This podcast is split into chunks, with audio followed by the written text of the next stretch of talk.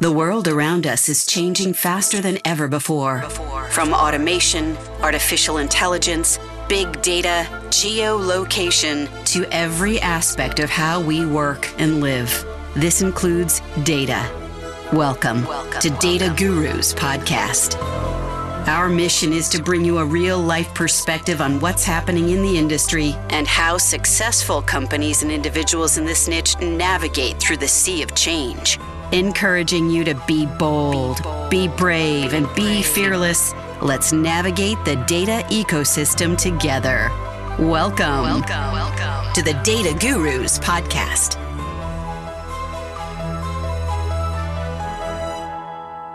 Thanks for tuning back in to this second part of my conversation with Gary Laban, C E O of Dynata. In this episode, you hear a lot more about how Gary views the industry as it relates to the expansion and accessibility to new tools and methodologies for people to do research. We talk about Dynata's investment thesis linked to its corporate strategy, their approach in doing in taking on acquisition. And we close by understanding a little bit about what Gary worries about. Take a listen.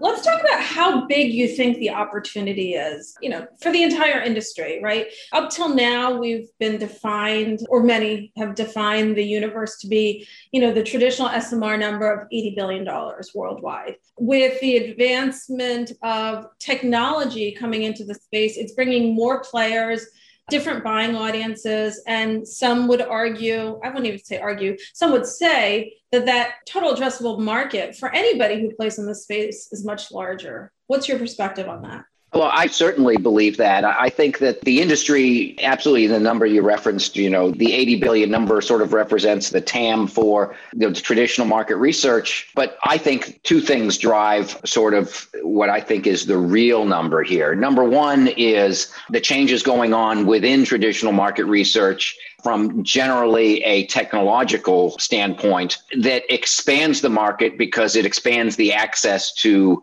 sort of the mass market research sector, you know, limited, you know, previously, I think one would kind of think about larger businesses and more established companies sort of in the market for these services. But I think it's absolutely the case now with our ability to provide access in very tech forward ways that it opens up a much larger marketplace. And if you just think about our personal lives, while there are lots of brands, you know, the large brands that dominate certain landscapes, all those landscapes are filled with much smaller companies that are able, because of their own technology adoption, to build very competitive products. I just even think about uh, in my own personal life, you know, you want to buy uh, an e-bike, and there are literally, you know, all of the big companies that produce bikes, you know, have their value proposition. But because of the ability for, you know, digital printing and the ability for, you know, mass distribution, there are hundreds of small companies that are doing terrific jobs. And all of those companies, before they sell a couple thousand dollar piece of equipment, need to understand their marketplace so they get it right and build that product or service correctly. And so that really expands, I think, traditional market research. The other area, though, is, I referenced the marketing services ecosystem. I feel like it's a very continuous ecosystem. And so whether it's a circle or a line or whatever, however you want to draw it, I feel like that market research is really inextricably connected to lead and demand gen and C R M and advertising, because at the end of the day, the work that we do in quote unquote market research is really, you know, ultimately to understand someone so that we can drive some sort of behavior. Generally, in context of what I've been talking about, it's some sort of purchase or some sort of customer relationship. And where I'm really excited about this, and I've said this many times, I think that the data that drives this, you know, these decisions on the start should be the underlying data. The first party data that drives those should be the underlying data that drives the execution of those ideas. And if you can keep that data sort of consistent along that continuum, you eliminate, or certainly reduce, I should say, the opportunities for getting it wrong, because you're holding certain variables consistent throughout a process. And that's the data here. And so that business, right, if you think about media and advertising, that's way more than, even more than an order of magnitude bigger than market research. And so, you know, if I think that there's an, honestly, I think there's an order of magnitude of size opportunity just in M R. And I think the adjacency of The rest of the marketing services spectrum is another order of magnitude on that. And so you're talking about, in my estimation, a couple trillion dollars. Yeah. And I think that's great. Yeah, it's exciting, right? Because the, the bigger the market, the more opportunity, the more innovation. Sometimes I think about, like, to your point, those entrepreneurs, like the e-bike people, where did they get their answers before, right? You think about the risk they took. Friends, friends and family, right? I'm sure they're avid bikers themselves, right? And they say, I want to do it differently because it didn't work for me when I bought this bike. And then it's got to be friends, family, you know, couldn't have been anything, you know, in general more than that. I mean, I don't want to disparage and, you know, suggest that smaller businesses aren't doing good research in that regard.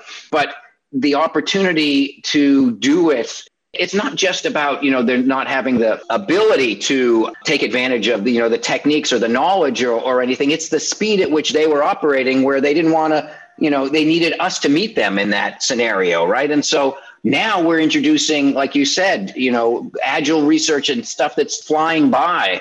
And so we're actually able to address the challenges in their, you know, particular areas that we didn't previously. I completely agree with you. Let, let me ask you this. So there's some, you know, I would say friction as it relates to good research that has the underpinnings of a sound methodology, representation, good battery questions, which tend to be sometimes annoying. You know, with this change, are we throwing the baby out with the bathwater? What's your perspective on that? No, I think it's a great question because, you know, it really is about, is faster going to denigrate sort of the process? And the way we look at it is we have to do both. And before, where we may have applied a particular methodology to assure the fidelity of a particular project, we have to say, provide the same fidelity. The methodology now may be, you know, through artificial intelligence or machine learning to make that happen. And we've introduced a couple products even at the end of last year, which in real time starts to sort of score, if you will, and, and quantify the fidelity of a project in field.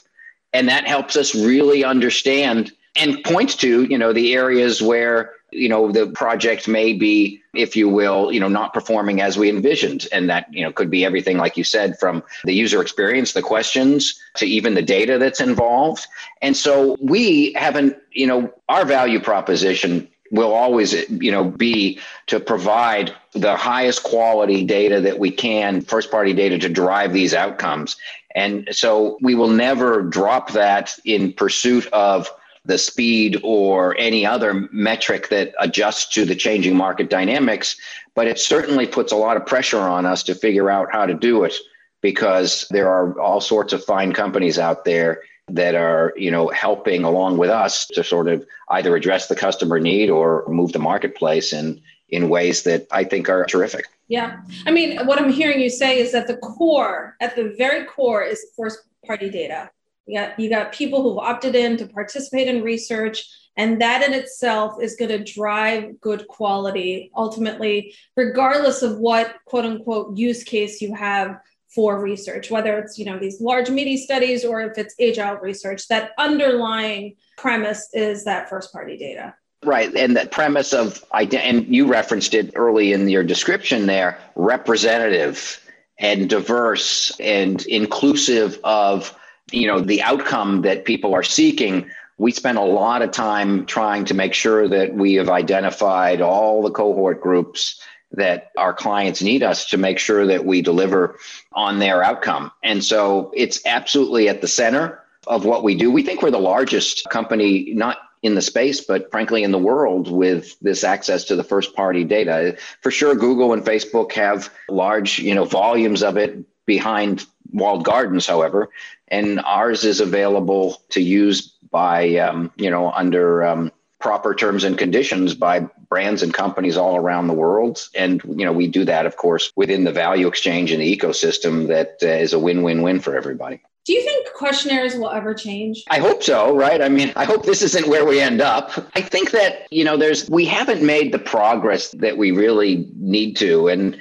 as an industry, right? And I think that the idea of creating some more standardization of some of this, I think, is really important. Years ago, and, and I referenced it in one of my previous roles I was part of, T R W, and then Experian was large, you know, one of the world's largest credit reporting agencies. And I was part of an initiative way back when to standardize what was sort of all the data coming to credit grantors around consumer and business repayment history.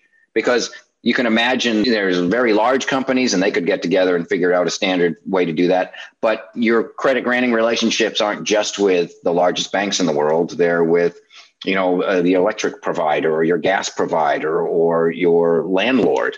And so we created a very a standardized way to do that. I replicated that when I moved over into the sort of the marketing side of the business to create sort of a standard way that the clients with whom we worked would think about marketing data. Now, and by the way, that was huge. We were technically limited by the fact that, you know, when you work for companies across all industries, what they consider to be important marketing information for the C R M process, it's super broad. And so we had to kind of figure all that out. But I think there's an analog here to, you know, sort of what is the standard set of data and how do we accumulate it in not only ways that are complete, but in ways that actually enhance its sort of voluntary contribution, right? How do you make, how do you convince a panelist to not only do it, but to do it with vigor, right? Because they want to answer these kinds of questions and, and know that they're going to be able to do it, you know, kind of one time or in a standard way. And imagine how much time that leaves us for, you know, that piece that's germane to the very specific. Right. So we've got to get there. I don't know that I have quite an answer for that, but I remember being on stage once and committing to some yes. things like this with some other folks in the industry. And dare say, we probably haven't made too much progress. We, I'm sure we're all going to blame a, uh, a certain event that begins with a P for last year on that, but we need to get back to that. I absolutely think that that's a, you know, a real way to unlock both the extended, you know, the, the extended T A Ms that I referenced earlier. Well, and I also think it preserves our industry, right? The more people who participate from a survey perspective, the better off we are as it relates to, you know, being able to address that bigger T A M. Absolutely. I think you're right on with that. I'm going to ask you one other question. Your perspective on blockchain. You know, we have uh, investment in the blockchain because, you know, for sure, we think that there is a population, some very important today, I'd call them, you know, segments or, you know, certain cohort groups that are very hard to reach, that embrace the virtues of the blockchain from a matter of security and trust. And in order to get at those, you know, those cohorts today, we absolutely feel like there's an opportunity. I think that for sure, that'll expand over time and as appropriate to impact broader sets of cohorts and be, you know, much more a part, I would say, of mainstream in the sector. And, you know, I look forward to it because I think that's, um, you know, really, really fascinating. And so we certainly believe in it uh, one hundred percent.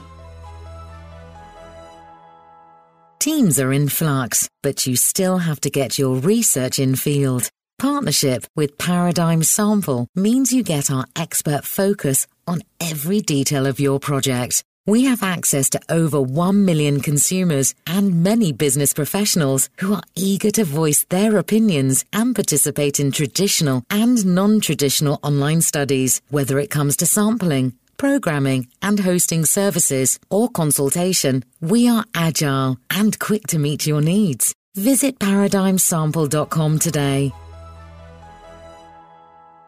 So you guys have been really busy in the investment acquisition side of things over the last several years, you know, obviously with the big one early on, which, which was the S S I and related entities. But more recently, you know, the Reimagined Holdings, the investment in Measure Protocol and other companies. Can you give us your thesis as you think about acquisition? Like, what are you looking for as it relates to places to extend into? So we kind of bifurcate it in two easy ways, and it's not particular rocket science, but we want to expand either our capabilities or our data asset, if you will. So the data asset itself or the capabilities that surround it. And we don't particularly, one isn't necessarily prioritized ahead of the other, because I think some of the market, you know, determines some of that. But where we are, we look for businesses from a data perspective that fill in the blanks, if you will, from cohorts and or from geographies where we might be underrepresented as much as, you know, in other areas. I mean, one would, I think, agree that we have our largest sort of set of data resides in the Americas and, and well, in, in the United States.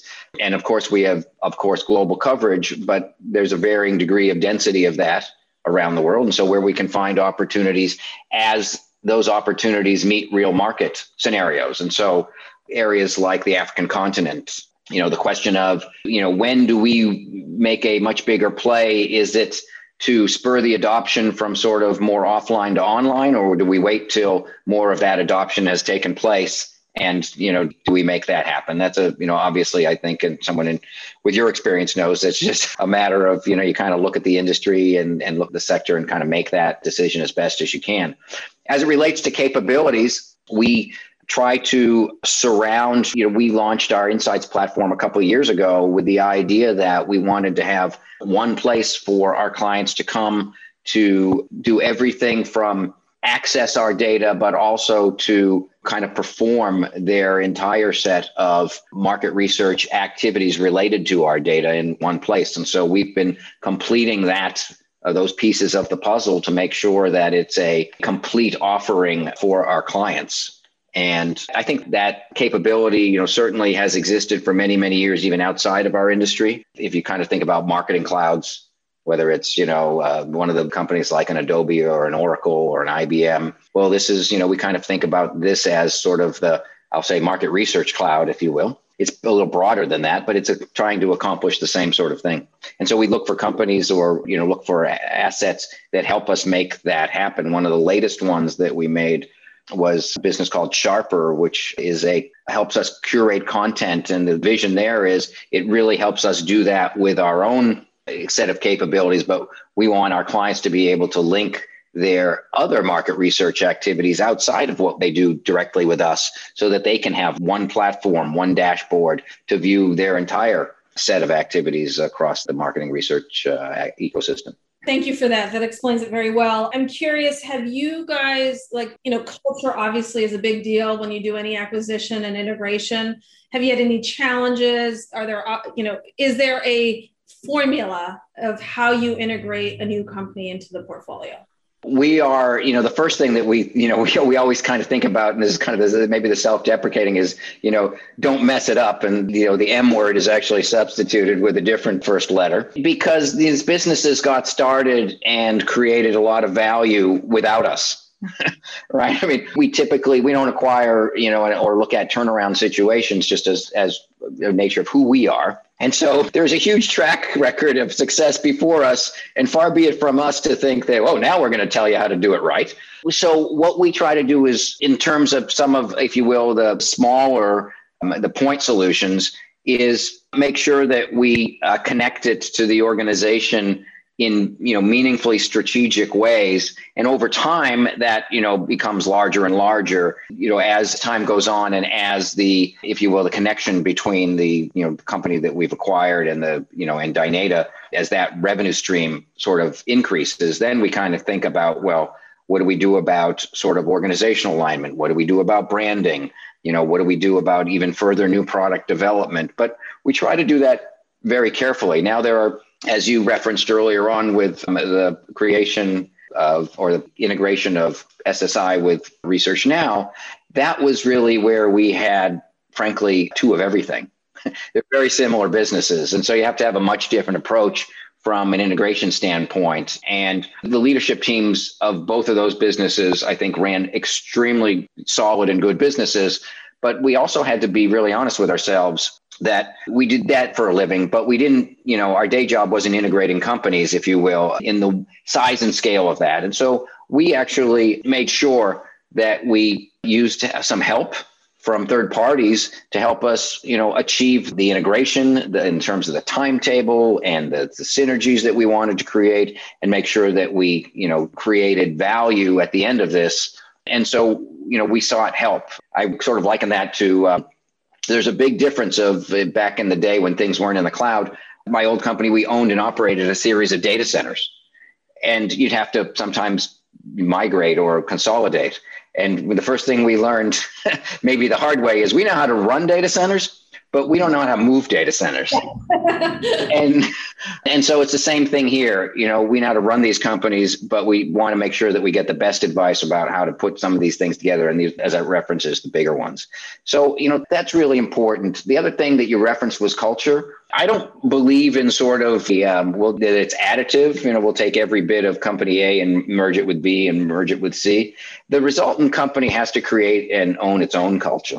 And so while there, you know, are there are very big and, you know, smaller businesses that are part of the overall Dynata ecosystem, there has to be a culture. And it, like I said, it can't be the, you know, we're going to make everybody happy sort of scenario of, because you could imagine, right? Every company probably has a set of values. And by the time you're done saying, well, your five values are good, your nine values are good, I like your four values, or you're going to have twenty-seven values, and you can't live, a business can't, can't have twenty-seven masters, if you will. You got to choose the important things that the company stands for. And sometimes it's hard for people to give the other ones up. I think it's always so important in that initial phase of a transition that it's clear kind of what the intent is, not in a big bad wolf way, but you know, that ultimately there's this vision that we're going to try to get to, and it is to unite the culture uh, to one's, you know, one crying, not crying call, but one vision that we can all get around. That's exactly it.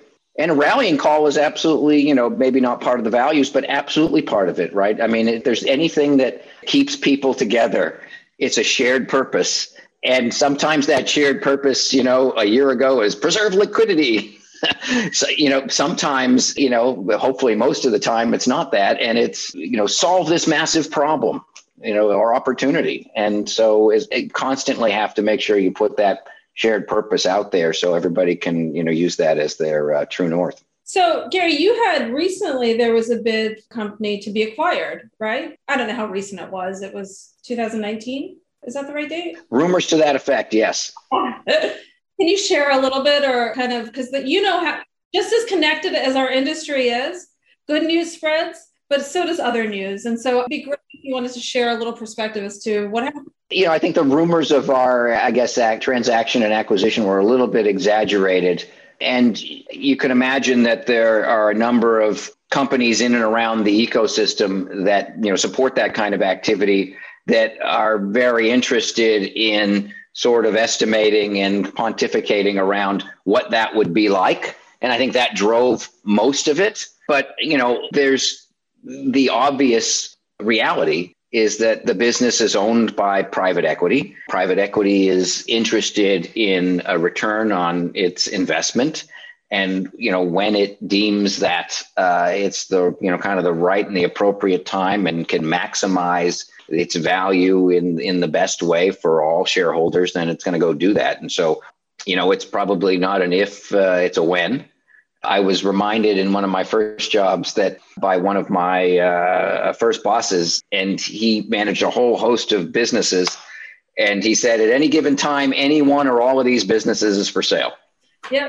And, you know, you have to kind of think about it that way, because under the right scenario, you know, people get moving fast. And, you know, we're always, um, I think, you know, have that dose of reality that when the time is right for us to uh, to move to a kind of a different, you know, scenario, then it'll happen. Makes sense, right? Investors don't invest just to watch you continue to grow. They are looking for a return on investment.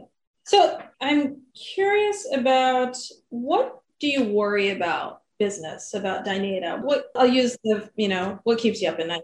Although maybe nothing, but really you get the idea. Old, old, old age. And all the things that come with it.